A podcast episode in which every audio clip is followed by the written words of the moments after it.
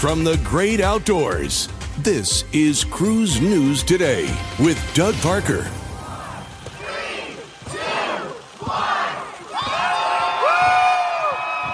Good morning. Here's your cruise news for Monday, January 2nd.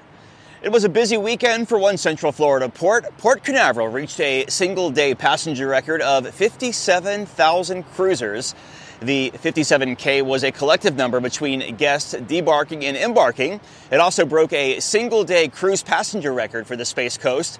Ships in port were Carnival's Mardi Gras and Carnival Magic, Royal Caribbean's Wonder of the Seas and Jewel of the Seas, Norwegian Escape, and Disney Fantasy. In November, Port Canaveral saw over 145,000 cruise guests during Thanksgiving week. This year, the port is scheduled to have 13 ships home porting with over 5.3 million cruise passengers. And the U.S. District Court in Miami has awarded Havana Docks Corporation in a lawsuit against NCL Holdings, stating that they unlawfully used cruise docks in Havana, Cuba between 2016 and 2019. An act passed in 1996 says American nationals who held concessions in Cuba are allowed to file lawsuits in the U.S. court system.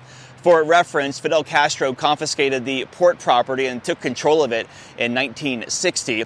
The judge stated that companies using Havana facilities for profit were operating under prohibited tourism and committing trafficking acts. Norwegian is just one of many companies at Havana docks filed lawsuits against. Others include Carnival Corporation, Royal Caribbean Group, and MSC.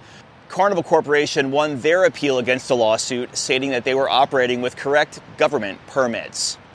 And finally, another cruise ship couldn't enter harbor because growth on the cruise ship's hull. This time it was Viking Cruises ocean going Viking Orion.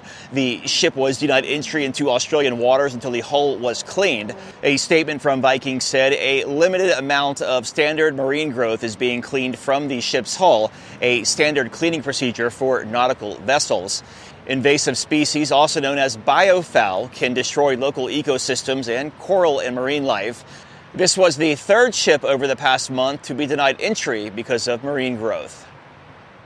And cruise line stocks were down on Friday. Carnival Corporation 8.06, Royal Caribbean down 1%, 49.43, uh, and Norwegian down 2%, 12.24. Breaking news and industry coverage at cruiseradio.net. At some truck stop in, I don't know where the hell I am, Georgia. I'm Doug Parker with Cruise News Today. Have yourself a good Monday. The proceeding was a production of Cruise Radio. For more accurate and dependable updates, subscribe to our YouTube channel or visit cruiseradio.net.